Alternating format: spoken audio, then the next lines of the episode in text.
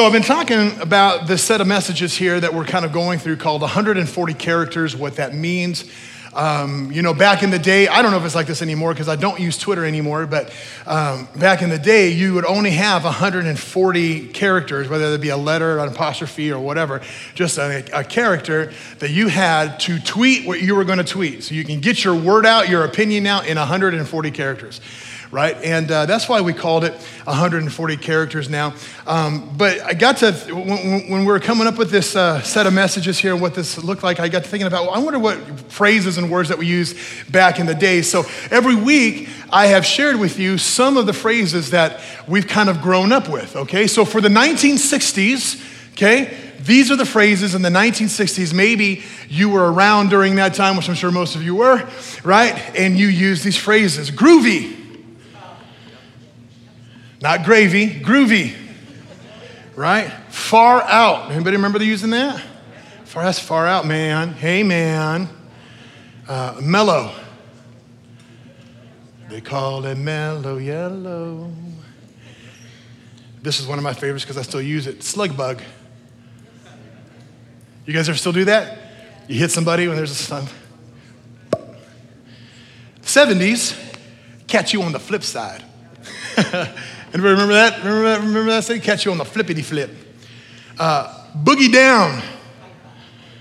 Okay, that's what we did this morning, by the way. That's how we would say, if we were in the seventies, we would say, worship, we boogie down this morning. Um, this is one of my favorites, even though I don't use it, but it's still one of my favorites. Out of sight. That's out of sight. Who said that? James Brown, right? Okay. Um, another of the seventies phrase. Um, That's the bomb. I thought that was more of an eighties phrase, but that's actually a seventies phrase. That's the bomb. Now, eighties, um, bogus. Anybody remember gar- Garbage Pail Kids? No? The cards you used to trade? so, garbage, garbage Pail Kids. Um, bogus. Cheesy. That's cheesy. Yeah? Who still uses cheesy? Okay. Um, Um, freaked out. Man, that freak, that's freak, freaked out, okay? Uh, this is, this. I still use this one all the time. Uh, grody. That's grody, man. That's so grody. You guys remember? Okay, so here's some of the nineties, okay? Uh, let's bounce. Not talking about you physically bouncing, it means to go, okay? So let's bounce. My bad. Anybody remember that one? How many of you guys still use that one? Ah, my bad, right, my bad. That's actually a nineties phrase. Um, this is one of my favorites because I used to do this all the time. You would stick out your hand to shake someone's hand, right? And you go, psych. Remember that? Psych, right? That's that's a fun one. Psych. And and and I don't say this one anymore because uh, I was tired of explaining it. Um, but uh, that's fat. P H A T. Not F A T. And the reason, that's, you have to literally explain it like that. You have to say, that's fat. That means that's cool, that's awesome, that's good. But when you say, ah, oh, that's fat, man, that is like, you know, people used to say, oh, you're fat. And that's not true, okay? That's fat. So some of the current phrases, which we're gonna be talking about, um, we talked about salty, right? That's one that's happening right now in today's language, even though it's kind of a little bit older, it's still there. Extra, we talked about extra last week. You guys remember that? Extra last week. Look, if you if you miss a message or whatever, you can always find it online at go river dot org. We've got uh, Steve Chandler who helps us out every week. He's so faithful every week to come in here every Monday to edit that message. And so we're so, super proud of him for doing that. Um, spill the tea. Okay, that's the last one we're going to be talking about, spilling the tea. Okay, um, no cap. It's the one that I, I will never say. Okay, and then bet. That's what we're going to talk about today is bet. Someone say bet. Bet, and yes, bet, B E T, bet, not bet like at a casino, not bet like you're betting on something, but bet. So here's the definition of the current modern phrase, bet. Who uses the word bet? I just want to say, raise your hand if you use the word bet. I bet, bet, man, bet. No, nobody does? Okay, well, my kids use it all the time, right? Both of my boys use it all the time. And you know that you're getting old, okay, when you have to say, what did you just say? And you know you're getting even older when they look at you and you use it and they go, Dad, don't, don't you can't say that. Like, don't say that, phrase. I remember the first time that I tried to be cool, right? And uh, I was trying to be bogus and awesome. What are the other ones I got here? I used to, I, I tried to be fat. Well, no, that's easy for me. Let's see. Um, and I'm moving on. And, and I said, I'll bet. And and Caleb looked at me and Sam, they're like, Dad, don't, you just don't, don't go there, man. That's crazy. But the word bet definition is a response statement, meaning, okay, for sure. It means to agree, right? It means to be in agreement with. It also is used to express approval or acceptance. Bet, okay, bet, right? For instance, this is what it would sound like in today's normal phraseology and current language. You all set, homie? Bet. That's what you would say. Y'all set? Bet. Yeah, I'm ready. I'm ready. I agree. I'm ready to go. Yes. Right? Another another phraseology, or maybe something I would say, I bet you can't dunk over with that tall guy over there. And then the person would go, bet. Right? Not bet, money bet, but bet. I, I watch me, okay, bet. So these are, that is the definition of bet. And it means to agree, it means to do those kind of things. Now listen to me, listen to me guys. If you're over the age of nineteen, you're not allowed to use this word, okay? All right, and uh, uh, uh, it would just be super interesting for us to, it's all around here going, bet, bet, bet, bet, bet, bet. We sound like those, uh, we sound like those seagulls off Dory. Uh, Mine, mine, mine, mine, right? So, so uh, let's let's leave that one for the younger guys, okay? And uh, but bet, I want to talk about what it means to be in agreement, what it means to be in agreement in prayer, what it means to intercede together, what it means to bet, okay? You got my back, bet. You got this, bet. You got that, bet. Yeah, I'm with you. We're together. We're in agreement together. So what does the Bible say about this? So turn in your Bibles to Matthew chapter eighteen, verses eighteen through twenty. Digital Bibles, paper Bibles, all those things. Matthew chapter eighteen, verses eighteen through twenty.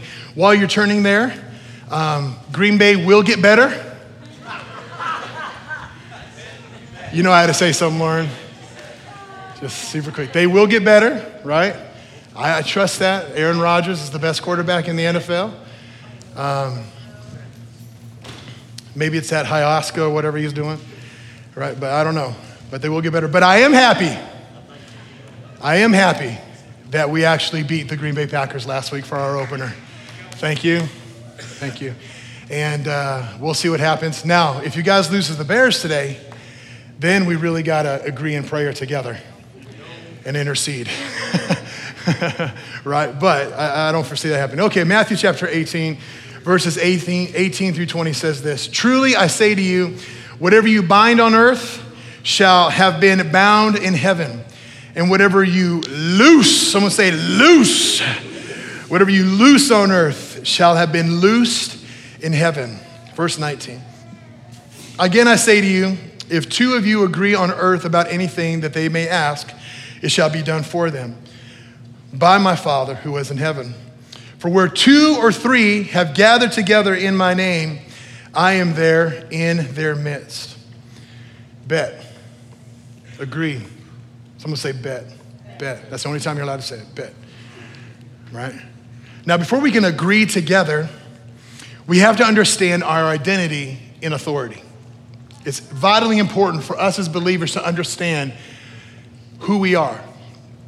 I believe that there is an identity crisis within the church where we're here just simply to try to just serve the Lord, right? Without there being a connection and a relationship, without him, without us understanding who we really are in him.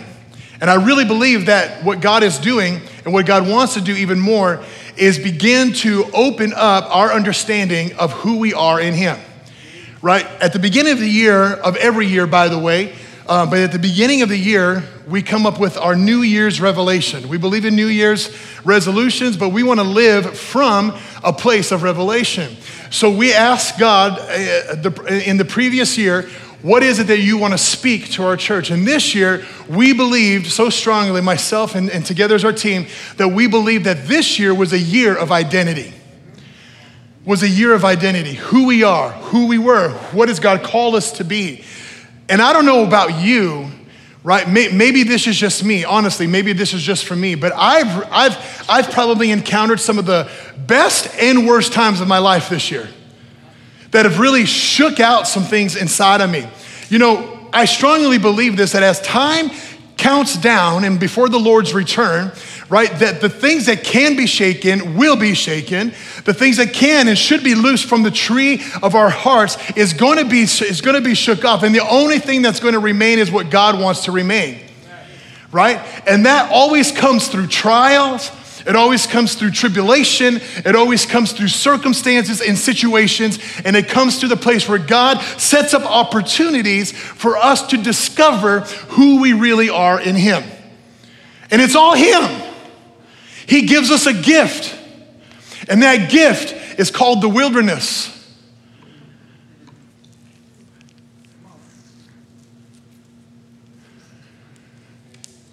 I mean, think about that for a second.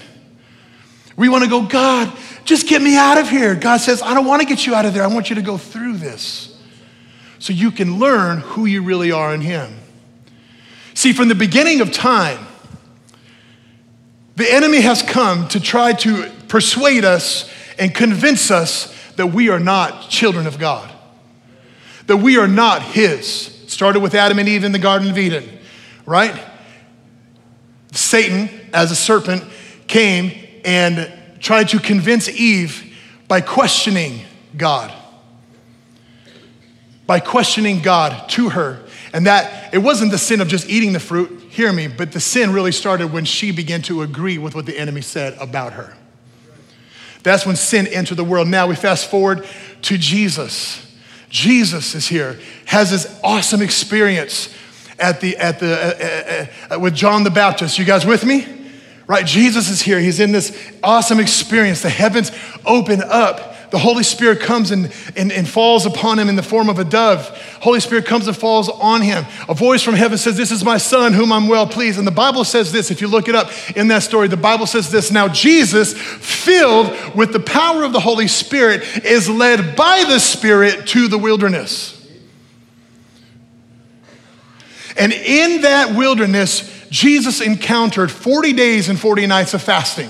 You guys with me? forty days and forty nights of fasting. At the, this is funny. At the end of that forty days and forty nights, the Bible says that Jesus was hungry and then he ate something. I don't know about you, but I've fasted before and I'm hungry like the second I decide I'm gonna fast. I don't know how Jesus made it forty days and forty nights. There was one time when I was in school that I fasted for a whole week. I was so proud of myself. But even in that whole week, you start rationalizing a few things, right? Like our rationalization was, I wonder if I just drink V eight. Is that the same thing as eating? Yeah, still liquid, but there's vegetables. I don't know. And the worst thing you can do after you're done with the fast is when you break fast, okay, is go eat a greasy, gross hamburger. It's the worst thing you can do for your body. And that's what we did, and we all felt sick for the next week, and we fasted all over again because we were sick. Right? And, and, and, and so here's Jesus, right? He's in the wilderness, led by the Spirit into the wilderness. And Satan comes and tempts him. There's three specific times where Satan comes and tempts him. But each time, it wasn't that he was tempting him with these great and glorious things. One time he says, if you're hungry, right, why don't you turn this stone into a piece of bread? Okay, you guys with me? This is what happened in the Bible, right? Why don't you turn this stone into a piece of bread? And then before you know it, It, it, it, there's a phrase that Satan said right before that. He says, if you are the Son of God. See, what the enemy comes and he does is he wants to distract you and deceive you into questioning your purpose and your identity while you're here on earth. That is exactly what he loves to do. And he's so conniving and he's so great at doing it that most believers are walking around believing what the enemy says about them rather than what the King of Kings says about them. That's what happens. We question our authority that Jesus gave us on the cross. Now we fast forward to us. And Jesus said, all authority I've been given, now I give to you. Go and make disciples of all nations. And we question that purpose. We question the authority that Jesus has given us. I've said this from the time that I've started this message because I want to get it ingrained in our heart. If Jesus has all authority, how much authority does Satan have? None, zero. So why in the world do we allow him to have authority in our lives? Why? It's because the only authority Satan has is the authority that we agree with him on. It's the only thing that we have, that, that he has in our lives is the authority that we say, yeah, you know, maybe I am this way. We start questioning our divine purposes in Christ when we start listening to the voice of the enemy over our lives. You have authority. The Bible says, whatever you bind on earth shall have been bound in heaven, and whatever you loose on earth shall be loose in heaven. First, when Jesus came, died on the cross before he resurrected, he claimed all authority. He redeemed the authority to bind and to loose. So what does it even mean to bind and to loose? Why do we have to bind something in heaven, bind it on earth? Loose it in heaven, loose it on earth. What does that even mean? Well, the word bind there, that Greek word means to deo, is what it means, deo. That's a Greek word for it. It means to tie, to fasten with change, to throw into change, to put under obligation. It means to put under obligation. The word loose is the Greek word, which is kind of a cool word, lou. That's how you pronounce it, lou. And it means to loosen any person or thing tied or fastened. This is really great. It also means to break contract. It means to break contract. So what do we need to bind in heaven, and what do we need to loose in heaven? That way it's bound here on earth, that way it's bound here in heaven. I like to suggest that God gave us the authority because of the cross to bind those spoken contracts, those covenants, and those demonic forces that are sent to attack our lives. Those, those contracts, those covenants that we have made with our own mouth. I was listening to a podcast this last week, and uh, a person in the church, a person in the church was just talking normal talk, right? And a situation came up, and she said this. She said, I would rather die than, than have to deal with that, right? Person walked by her to pray for her, the pastor did, laid hands on her to pray, like a normal old Sunday, right? He walked away thinking, man, I just got this overwhelming feeling that I need to kill myself. Where did that come from? In the middle of church, right? Pastor walks over to the lady, older lady, probably in her fifties. Not older, I say older. I'm four years away, baby, let's go. I'm just about there, right? Pastor walks over and says, uh, can I ask you a, a question before? Have you thought about committing suicide? No, she says, well, I got this overwhelming feeling that, I said, have you said anything lately? That, I said, well, yeah, I mean, I said I would rather die than do this, than go through this encounter or go through this. She said, that's it. That's it. As flippant as that might sound, what the enemy did was took that word and he began to write a contract and covenant to say, I am have legal access now into your life, so that way you eventually will just drum up all the scenes of, of depression and anxiety and all this kind of stuff. Now the Bible says what we're gonna do, he says, let me pray for you real quick. He says, I'm going to pray for you that we break the contract, that we bind the contract, and we release freedom. That's why Jesus gave us authority here on earth to bind and to loose. So it binds in heaven and it looses in heaven as well. See, when we bind here on earth, when we bind the certain contracts, the covenants that we've made even flippantly with our, with our words, when we bind those up, we get the opportunity and the authority and the power to loose the freedom. Not just to break out of change, but to say this. So what do we do in that situation and in that story? They said, we're gonna bind this contract of death and we're gonna loose the spirit of life over you. We're gonna loose the spirit of life. And I wonder how many believers are walking around in churches today still under negative demonic contracts in their life because they say to themselves, this is just who I am. This is just who I am. See, when we say things like this, I'll always struggle in this area of my life. I'll always struggle. I'll always struggle. I can't shake it, can't get rid of it. What you're doing, what we do when we do that is we actually start believing what the enemy says about us, and we've lessened the power of the cross in our hearts. I'll always struggle. I'll always be sick. I'll always have sickness in my life. I'll always not have enough to live. What you've done is you've written a contract of discontent where nothing will ever satisfy you. Or I'm an addict. I've never been to A A before. I've never been addicted to anything. But one thing that I've just, I'm so confused about, I understand that you were an addict and you're twenty years set free from that.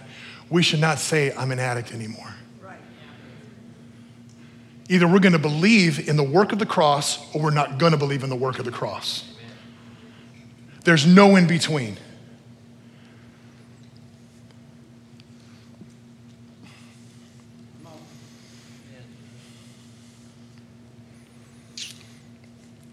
If you've ever like preached before and that kind of stuff, you, you get these senses, you get this direction from the Lord that you feel like you have to say, and you always have a conversation to yourself before you say it. And you go, oh, you sure about that? No, no, no, no, I just can't shake it. I told the Lord this week that I would rather have obedience than anything in my life. Complete surrender, complete surrender. So listen to me. What I felt like the Holy Spirit just dropped in my heart was there's some of us here this morning that are dealing with a secret sin, whether that be pornography, whether that be um, um, um, um, thoughts in our minds, right, that, that we entertain, okay? God says to you today, it's time to get serious. It's time to get real.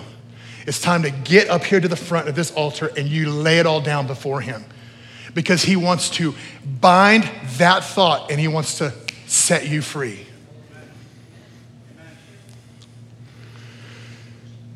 Now he gave us the authority to loose in heaven, to break, to cancel, or tear up the contract, the covenant that we've agreed to now loose.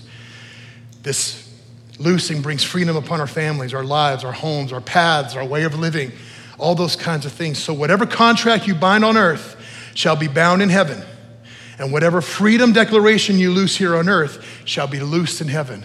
It's the divine connection between heaven and earth. It's what Jesus came and died on the cross for. When he died on the cross, the veil was torn from the top down, whoop, and it went like this, right? And what happened to that? It gave us full access. There was no more in between man.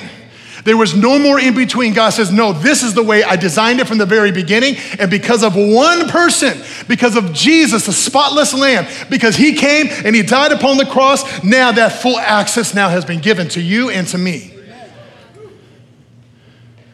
It's the divine connection. Whatever you loose, whatever you bind shall be bound in heaven and loosed on heaven as well. So now the next part of this verse talks about agreement in prayer. Now we're gonna talk about agreeing and binding and loosing of those things you're believing for.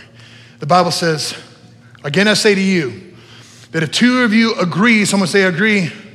Agree. Two of you agree on earth about anything that they may ask, it shall be done for them by my Father who is in heaven. God, I just pray that you will, as I bind with my brother, that you will bless me with the lottery ticket that wins the ten million dollars. No, it don't work that way. That's not what that means, okay? But it says whatever you ask in my name. That's not what that means, all right? Let me first say this. You are not a Lone Ranger believer. And there's this idea that because of insecurity, because of doubt, because of people looking at us, come on, I'm just talking about real stuff here. Because of people looking at us, not thinking that we're more spiritual, or more holy, or more faith-filled, or whatever the case is, right? We think that we have to do this alone. We think that when we're dealing with a certain issue or a certain problem or a certain thing going on, that we can't go to somebody and discover and talk about it. I know, I'm a dude, right? Like, I'm a guy guy. I hunt, I kill fish, okay? When I hunted my first deer, I took it and I drank the blood of that deer. No, I'm just playing, I didn't do that. I was thinking of, what was that show? There was Red Dawn, I think is what it was. That's what they made me do. But here's the deal, right? I know, being a guy, I know that it's hard for us to go to people. And I actually got reprimanded by, by some very close people in my life that says, Pastor, we didn't know you were dealing with this. I said, man, I know, I'm just gonna figure it out myself, right? No, listen, we have to get past that. You are not a Lone Ranger believer. It doesn't work that way. God created and designed us to be together, to connect, to agree, to come to an agreement with one another. See, God's idea is to never go at this alone. He desires us to connect, to agree. And there's so many examples in the Bible where if it wasn't for the friends of other believers, they would have never met Jesus. Two that come to my mind are the paralytic man whose friends took him to the roof and uh, drilled with their rocks and stones through the roof and lowered that person into the roof while Jesus was talking in the room. Amen. That, my friends, is some faith. So packed in the room, yeah, uh, can't get in. Uh, I got my saw in the truck real quick, let me go get it real fast. We gonna get you down there, right? And bring him down. Can you imagine what they were thinking in that moment? Can you imagine what they were feeling in that moment? I don't know, this is weird. We're gonna bother him. We don't wanna bother Jesus, right? And was, listen, listen to me, listen to me. Your detailed life never interferes with Jesus. Amen. Go to him. The Bible says to cast your cares upon him because why? Because he cares for you, you. Yeah, I know there's wars. I know there's rumors of wars. I know that there's inflation. I know that there's all these things, but don't think of yourself lesser because Jesus loves to be with you. Yo, man, I'm spitting truth this morning. I feel like I'm preaching to me, man. The other example I think about with the two is Jesus sends out the twelve, two by two. There's power in agreement. There's power in togetherness. There's power in agreement. Bet. Bet. There's power in agreement. See, here in just a moment at the end of service, we're gonna open the altar area. I'm gonna ask Pastor Steve to come up. He's gonna open it up. He's gonna pray. There's gonna be ministry people up here that have been praying this week just for this moment. They've been believing God for you all week long, and especially this, this Sunday morning. They come early at nine o'clock and spend forty minutes in prayer just for that moment. What a disservice! What a what a what kind of a slap in the face if we think, yeah, I'm just I don't I don't want to go because you know I do this or something's going on or or I just don't feel good enough or or my you know my, my thing isn't that big. I want you to know that when this opens up, you get up here and you agree with somebody that God's going to take care of your situation. Do not listen. Oh, look, are we going to get passionate about God or not? God is up to something. I don't know about you, but I feel it. I can sense it. I can tell it, right? It's in my veins, man. God is up to something, and he's looking for the kind of people that are gonna go, yes, God, a full abandonment, surrender unto you. I don't care what the cost is. I'm gonna jump right in.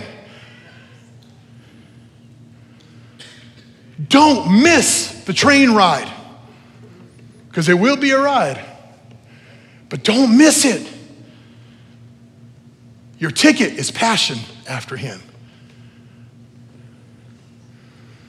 So you can go home and pray together or go home and pray on your own, which you should and you can.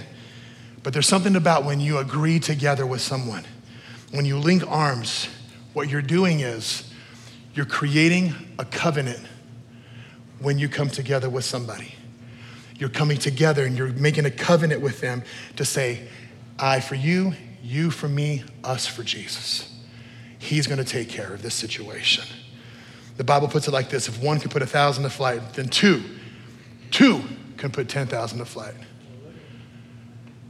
It was talking about battle. It was talking about war in the Old Testament when that was written. But I suggest to you today, this morning, that yeah, you can do it on your own. You might even have a thousand enemies against you that will flee. But when you come together with somebody, there is nothing that can harm you. Why? Because ten thousand will be put to flight. So there's the word agreement. When you agree together in prayer, ask and it shall be done for you. But then the verse goes on to say this, for where two or three have gathered together in my name, there I am in the midst of them. See, there's agreement, and then there's the gather. There's the agreement when you agree with somebody, but then there's the gather. When two or three gather together in my name, there I am in the midst of them. And I find this so interesting. Jesus, when he was saying this, this is red letters in the Bible. When he was saying this, he was alive in that moment. How could he say, when two or three gather together in my name, there I am in the midst of them? How could he say that? First, I will say this. It's vitally important for all of us to gather with other believers. Not just agree with two, but to gather together. To gather together. Hear me. To gather together. You can usually tell, this isn't the marker for everything, okay? And I would never suggest that. But it's a pretty good indicator. You can usually tell when someone's life who is a believer is going astray when they stop showing up to gather at church. Think about that for a second. I'm not talking about one Sunday. I'm talking about a, a habit. They make it a habit in their life where they go, nah, you find other things to do on that day besides make it a priority for you to go to the house of the Lord. Look, something happened in our country after COVID, and it's called convenience, right? Something happened. It, it turned it turned from, eh, like, let me just tell you, like we have to guard against being religious and obligations and those kinds of things. I understand that. That's why I'm talking about you being passionate after God. Because if you're passionate after Jesus, if you're passionate after God, you want nothing more than to come to the house of the Lord and worship together and gather with other believers. It's your highlight of your week. You go, I can't wait to be in the house of God to see what God is going to do. It's in your heart, it's in your veins, it, it runs in there. COVID happened and something happened. It changed from us having some type of accountability to one another to going, oh, I wonder who's on the YouTube today. Click, oh, ele- ele- elevate. Listen, YouTube church is not the same as you sitting your butt right here in your seat. That's right. Yeah, that's right. I mean, sorry. Your rear end, your glutes. Right, Nathan? Is that how I said that? Did that right?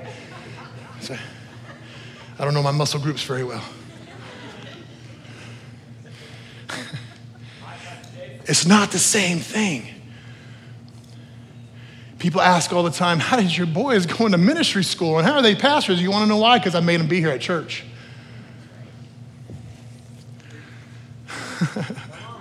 I'm saying this for all you parents and all your kids and all you people that have teenagers and kids, okay?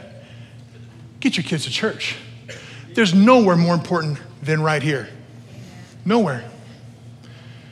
My son, both of them, both of them, both of my boys athletic.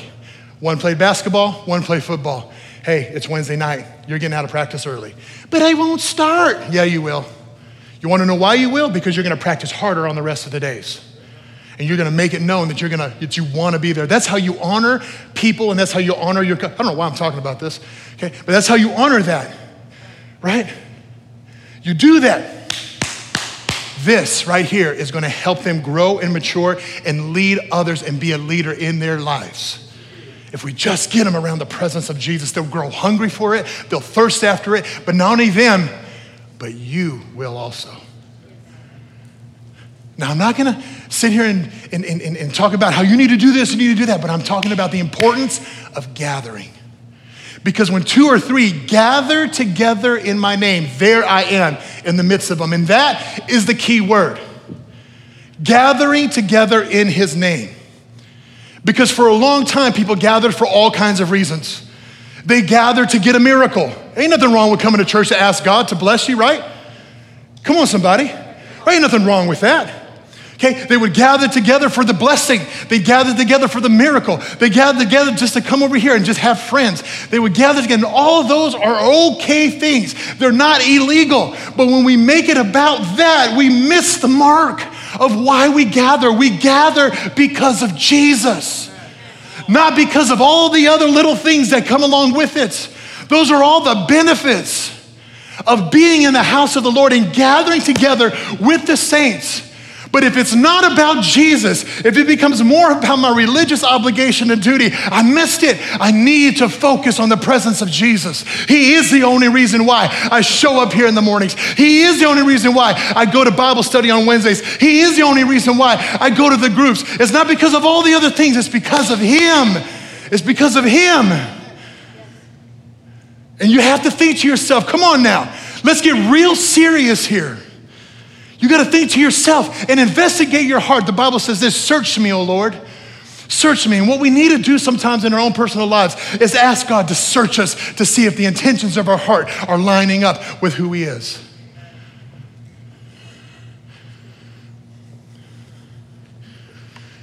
That's a good word, Pastor Jake. Hey, hey.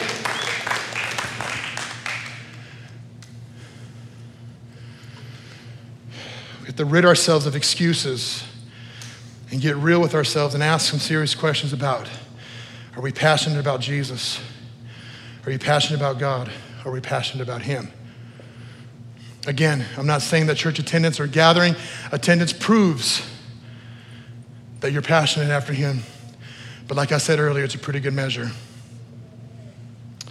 The reason why that we gather together as believers, when two or three gather together in my name, when we gather together, here's why. Because wherever Jesus is, you will always find the bondage-breaking power of love and forgiveness.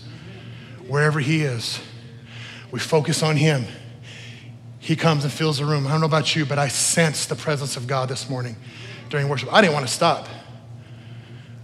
Sometimes, I think sometimes we just need, you know, starting in January, we're starting encounter nights. On Friday nights where it's just gonna be worship and the prophetic. That's all it's gonna be. Where we're just gonna, we're gonna start at a time and we don't have an end in sight until it's time. You can come, you can go. We're just gonna focus on Jesus, that's it. That's why when we gather together, especially in His name, we can sense the presence of God. You can start some music back there. God is asking us this morning, He's asking me this morning, to gather in His name, because when we do, there's unity and agreement to bind and to loose, because He is present with us. He is here. That's the one thing I love about Jesus. You know, the Bible is the only book where the author shows up.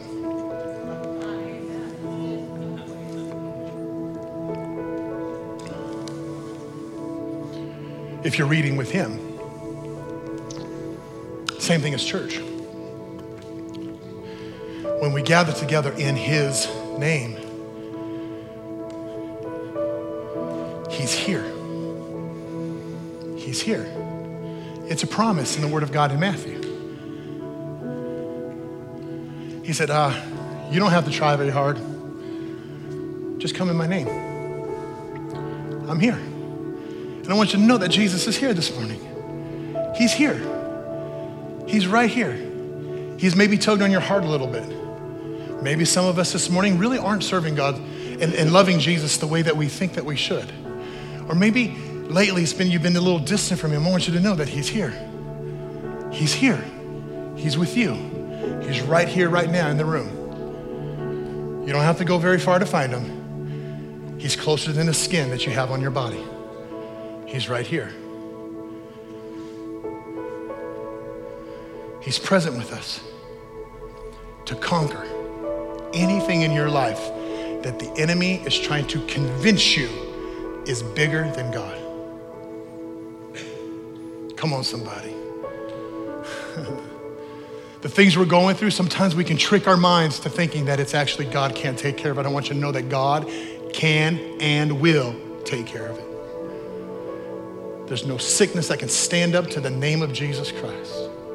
There's no financial situation that this country's in or that we're in that Jesus can't take care of. He's got it. So what I want to do here before Pastor Steve comes up and closes out our service, I just want us to pray here this morning. I hope and pray this morning you encourage in some way, shape, or form. I hope you feel equipped in some way, shape, or form. Not, I don't want to be a church where we just come and hear a good message, watch me get passionate, and then leave and go, man, that was really great. Let allow the word to transform your mind, to transform your heart, so you can live kingdom-minded. So every head bowed, now it's closed. I'm going to end today like this. If you're here this morning, two questions. If you're here this morning and you don't know who Jesus is, you don't know him personally, maybe someone invited you this morning, maybe you've come before and you never really made a decision to serve God. You never really made a decision to surrender your life to Jesus. And you want to do that this morning. If that's you, can you just raise your hand and put it right back down if that's you. Anybody here this morning? Good. Just assume we're all family then.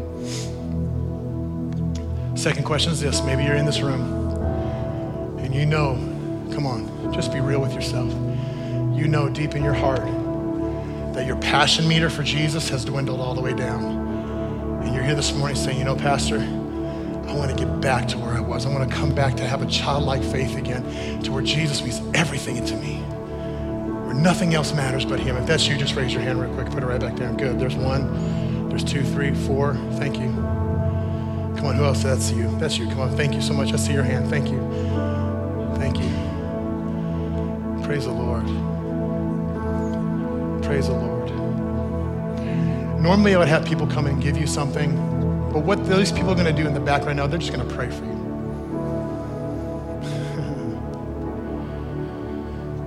Let me encourage you here this morning. If you raise your hand, specifically if you raise your hand, learn the art of surrender. Surrendering your life and surrendering everything that you're going through is the only way to come back to a childlike faith. Total dependence on Jesus. Total dependence on him. So if you can, everyone together, especially if you raise your hand, but everyone together, will you just repeat this after me? Say, Father, forgive me my sin. I need you in my life. So today, I surrender everything that I am to you. And right now, Holy Spirit, I ask you that you would put a passion in me for you like never before. God, I thank you. In Jesus' name, amen.